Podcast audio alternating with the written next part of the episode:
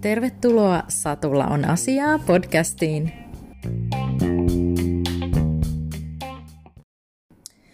Wow, wow, wow, mikä viikko tässä on ollut äh, ihmisellä, pienellä ihmisellä, niin kuin varmasti sullakin. Äh, me tultiin siis lapsen kanssa tänne Landelle Tervakoskelle lauantaina ja mä olin ihan varma silloin, silloin loppuviikosta, että nyt, nyt menee kyllä päiväködit kiinni ja nappasenpa lapsen ja lähdetäänpä vähän maalle nyt sitten ottamaan etäisyyttä tästä koronahässäkästä. Ähm, tässä jaksossa mä haluaisin vähän itse asiassa kertoa mun tarinan, että kuka on Satu Heikinheimo, kuka on Satulla on asiaa podcastin takana. Tämä on nyt tosiaan ihan ensimmäinen podcasti, mitä mä olen koskaan tehnyt, joten katsotaan mitä tästä tulee. Uh, joo, siis uh, kuka on Satu Heikin heimo? Mä haluaisin ottaa tässä sellaisen yrittäjyysfokuksen, koska nyt elämme aikoja, jolloin Suomessa on 180 000 yksin yrittäjää. Ja itse, itse olen yksi heistä. Ja kyllä täytyy sanoa, että tämä on aikamoinen kriisi monille yrittäjille. Ja itsekin tässä mietin, että mitenkä, mitenkä organisoidun vai laitanko lapun luukulle. Ja mutta ennen kuin mennään siihen, että what now, mitä nytten, niin että miten tähän, mi, mistä tulen ja mitä olen yrittäjänä, mitä nyt sanoisin, no miksi olen tässä juuri nyt. Um, mulla on ollut pienestä pitäen sellainen jotenkin sellainen tunne siitä, että mulla on jotain, jotain sellaista, joku sellainen missio. Uh, mä en oikein tiennyt, että mitä se on tai mihin se liittyy, mutta varmaan säkin muistat, kun sä, on, sä oot ollut semmoinen 5-6-vuotias, uh, että sulla on ollut tietyt asiat sun elämässä todella tärkeitä ja luonnollisia, mutta sitten vuosien varrella tietyt asiat on vaan sitten jotenkin syönyt niitä niitä ja sitten on keskittynyt vähän johonkin muuhun. Ja samoin on käynyt mulle. Mä oon ollut pienenä, mä oon siis kotosi Varkaudesta, joka on tuolla Savon suunnilla Pohjois-Savossa ja, ja siellä metsässä olen kuulkaas asus, asustellut koko lapsuuteni ja ihan metsän keskellä, jossa ei mitään bussejakaan siellä kuulkaas liikkunut. Eli pyörällä kuule koko lapsuuteni siellä ajelin aina kouluun ja noin. Ja, ja sitten muistan vaan, että silloin mä nautin ihan tosi paljon olla luonnossa. Että se oli jotenkin luonnollinen osa mua ja elämää ja, ja kaikki ne tuoksut ja muut, kun ajeli pyörällä, niin ne oli jotenkin aivan ihania. Ja, ja, ja sittenhän mä oon ollut koko lapsuuteni sirkuksessa ja musiikkiluokalla ja esiintynyt koko, itse asiassa koko lapsuuteni erilaisissa jutuissa. Tietenkin kuorossa, musiikkiluokalla kun olin ja sitten sen jälkeen myös, myös erinäisissä produktioissa ja sitten myös, myös sitten sirkuksen kautta, niin pyöritellyt hula, hulavanteita siellä sun täällä ja, ja saanut myös siitä ihan sit rahaa. Et mä oon ollut jo pienenä tämmöinen niin sanotaan äh, stagella ja, ja myös ansainnut sit rahaa. Uh, Mutta sitten myöhemmin, uh, jos pompataan nyt niinku tuommoista kymmenen vuotta about siitä sitten, kun mä oon muuttanut himasta. Mä oon muuttanut himasta 18-vuotiaana ja mä oon lähtenyt Hollantiin opiskelemaan. Mä muistan silloin, mä, siis se, oli, se oli sitä aikaa, kun internetti ei ollut jokaisessa puhelimessa. Niin mä muistan, että mä olin, että missä, missä tämä Amsterdamissa on. Mutta sinne 18-vuotias Varkauden tyttö lähti sitten opiskelemaan ja, ja tein sitten semmoisen kaksoistutkinnon tosiaan siellä, eli bisnestä olen opiskellut ja, ja tota, mm, mutta sitten tosiaan ehkä se oli vuosi 2013, mä valmistuin mun maisterin, mä sain mun maisterin tutkinnon Ruotsista, se oli tuollainen business design maisterin tutkinto. Ja sitten mä tiesin, että tässä tämä on, että tätä mä haluan tehdä ja mä haluan lähteä yrittäjäksi. Ja se oli vuosi 2016 sitten, kun mä perustin mun yrityksen Helsingin Design Companyn. Mä olin myös siinä välillä tullut mammaksi uh, ihanalle tyttärelle, joka syntyi silloin 2014. Ja, ja siinä oli aika crazy, crazy moments uh, startata firmaa ja, ja tota, uh, joo. No, samanaikaisesti kun mä starttasin mun firmaa 2016, syntyi myös Hautomo, joka on naisten koulutusverkosto. Siinä oli ihan upeat tyypit mukana sitä perustamassa ja sehän syntyi vähän niin kuin puolivahingossa tarpeeseen. Ja nyt Hautamo on jo sitten semmoisen neljä vuotta vanha ja naiset kouluttaa toisiaan aiheesta kuin aiheesta ympäri Suomea ilmaiseksi, jolla edistämme tasa-arvoa ja myös ura-itsetuntoa. Ja, ja se 2016 oli, oli aikamoinen starttivuosi monille asioille, mutta samanaikaisesti mulla on ollut pieni semmoinen varjo siinä siinä semmoinen pelko mä asunut myös mun sisällä, koska mun lapsella epäiltiin jotain sairautta ja mä en tiennyt silloin, että mitä se on, kunnes sitten 2017 ää, mun lapsella diagnosoitiin semmoinen lihassairaus SMA3, josta on ollut myös mediassa jonkin verran ää, siitä SMA, SMA-sairaudesta. Mm, ja lähinnä siinä, siltä kulmalta, että, että mun tytär ei saa lääkettä, joka on itse asiassa markkinoilla, joka on todella, todella inhottavaa ja epäreilua. Mutta tosiaan 2017 kevät oli ihan crazy menoa samalla hirveä shokki siitä, että sun koko maailma, koko tavallaan se, että mitä sä oot kuvitellut, että sun tulevaisuus on, niin jotenkin karjuutuu, että okei, se asunto, mikä me ollaan just rempattu täysin, onkin 50-luvun asunnossa, 50-luvun talossa, jossa ei ole hissiä, joka tarkoittaa sitä, että mun tytär ei pysty kävelemään portaita ylös. Eli kaikki meni uusiksi. Asunto, aikamoista kriiseilyä. Ähm, ja samaaikaisesti mä päätin, että mun ei ole mitään järkeä nyt jatkaa mun yritys tai jatkaa mun yritystoimintaa silleen.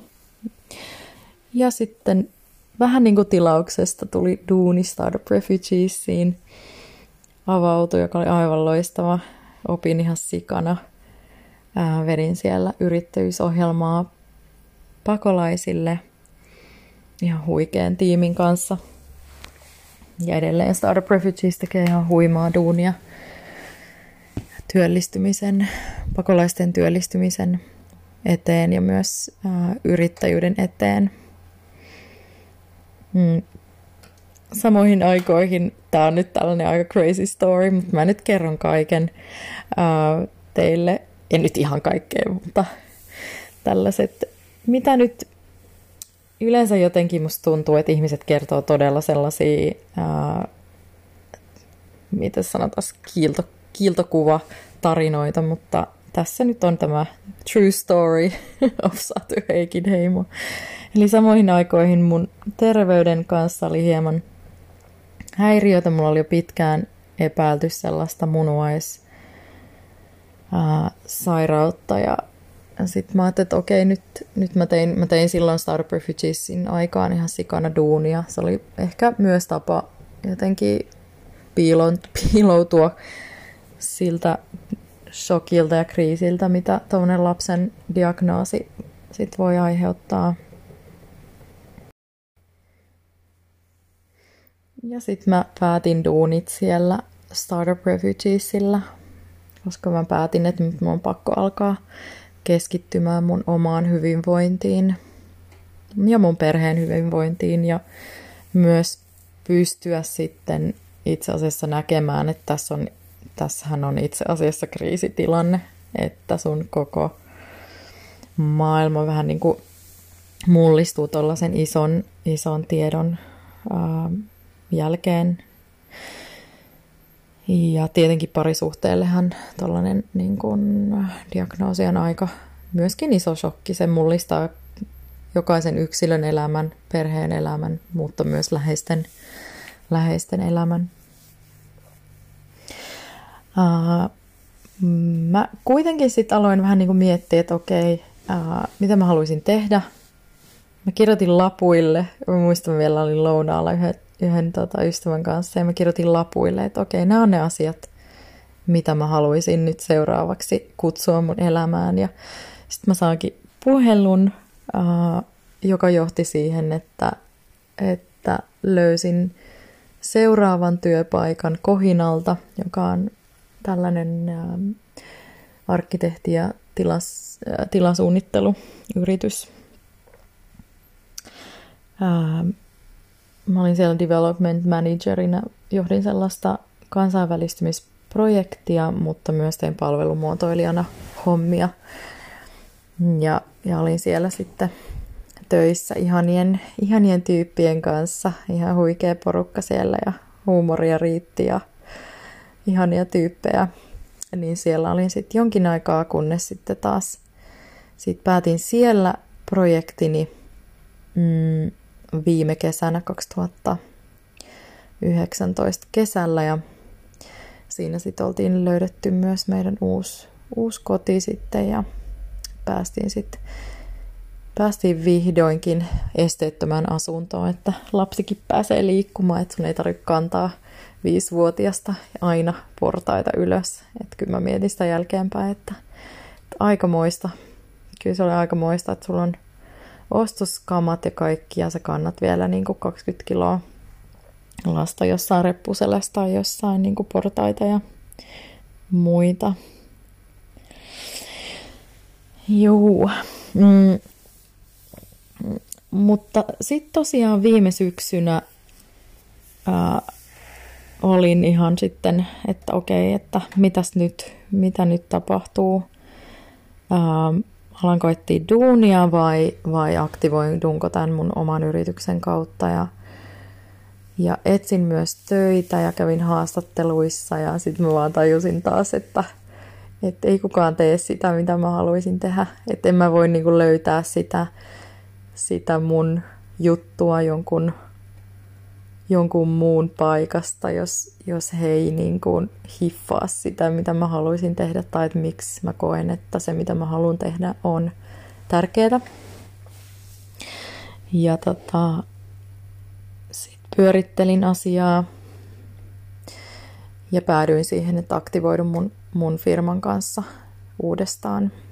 Ja, ja kaiken tämän keskellä mulla diagnosoitiin se, se munuaissairaus, mitä oltiinkin epäilty. Ja sehän oli sitten tämmöinen lifestyle changing experience, eli päätin laittaa koko elämäni sitten ihan, ihan sitten um, hyvinvoinnin ihan ykköseksi vihdoinkin, vaikka olin aikaisemminkin luullut, että nyt laitan hyvinvointia ykköseksi ja sitten laitoin sen ykköseksi ja aloin täysin vegaaniksi, mä tajusin, että tämä mun munuaissairaus on immuuni, immunologinen sairaus, eli se autoimmuunisairaus, ja, ja tota, että jos mä haluan nyt suojella mun kehoa, niin mun täytyy alkaa eliminoimaan sellaisia asioita, kuten lihaa, joka on tosi raskas keholle, sulattaa.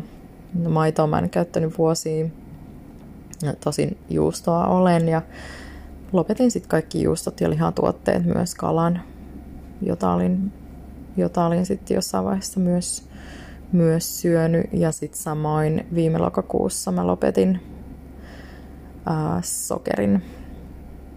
melkein kokonaan. En ihan täysin, mutta melkein kokonaan. Nyt, nyt mä syön ehkä kerran viikossa vegaanijäätelöä, mutta muuten on sitten tietty banaania ja muita tuollaista.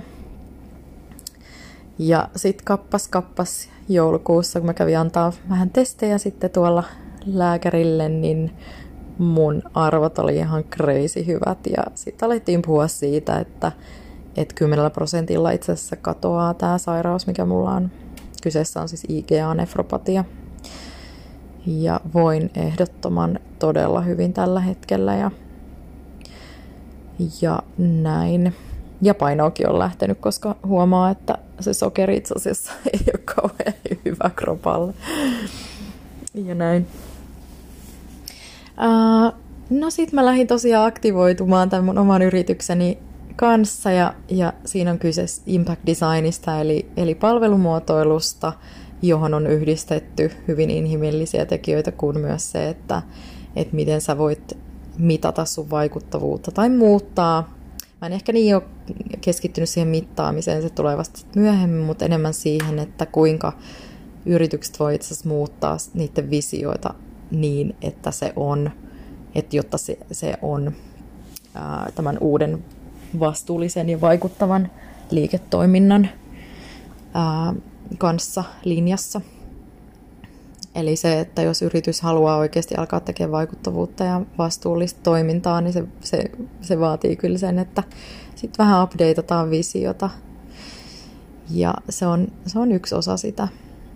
Ja sitten siinä yhdistyy myös mun intressit tämmöiseen niin future design, tulevaisuuden muotoiluun ja, ja, ja sitten siihen, että, että miten yritykset itse asiassa voi tehdä hyvää, hyvää myöskin ilman, että profitit paukkuu miinuksella, vaan, vaan se, on niin kuin, se on mun mielestä väärä käsitys, vaan että vaikuttavuudella ja vastuullisuudella itse asiassa on valtavia mahdollisuuksia ja se on se, mitä lähdin sitten tarjoamaan, kunnes korona tuli ja, ja itse asiassa todella huono ajoitus koronalta, mutta ehkä ihan hyvä ajoitus sitten loppupeleissä, jos katsoo ehkä puolen vuoden päästä, niin voi olla, että tämä on ollut ihan meant to be ja tästä on avautunut jotain ihan muuta. Mutta tosiaan mitä tällä viikolla on sitten tapahtunut tällaisen kriisiyrittäjän arjessa on, että ähm, Arto Sivonen soitti mulle viime perjantaina ja kysyi, että haluaisinko mä tulla mukaan tähän ähm, pienyrittäjien avustushankkeeseen tai projektiin ja sanoin, että ehdottomasti. Ja nyt sitten viime mm, lauantaista saakka ollaan sitten edistetty tätä uudenlaista konseptia ja tämä on ihan käsittämätön viikko ollut, ihan crazy. Musta olisi ihana kertoa siitä ihan omassa podcastissa ja varmasti aion tehdäkin niin ja, ja sitten ottaa mukaan siihen tätä upeata tiimiä, ketä siinä on ollut mukana. Ihan crazy, crazy tiimi, ähm, eri alojen osaajia. Mutta tosiaan mm, tällä hetkellä ajattelin, että siis tämä podcast on ollut sellainen asia, mitä mä oon miettinyt jo ilmeisestikin vähintään neljä vuotta. Ja ajattelin, että okei, okay, why not? Why not? Uh, let's do this.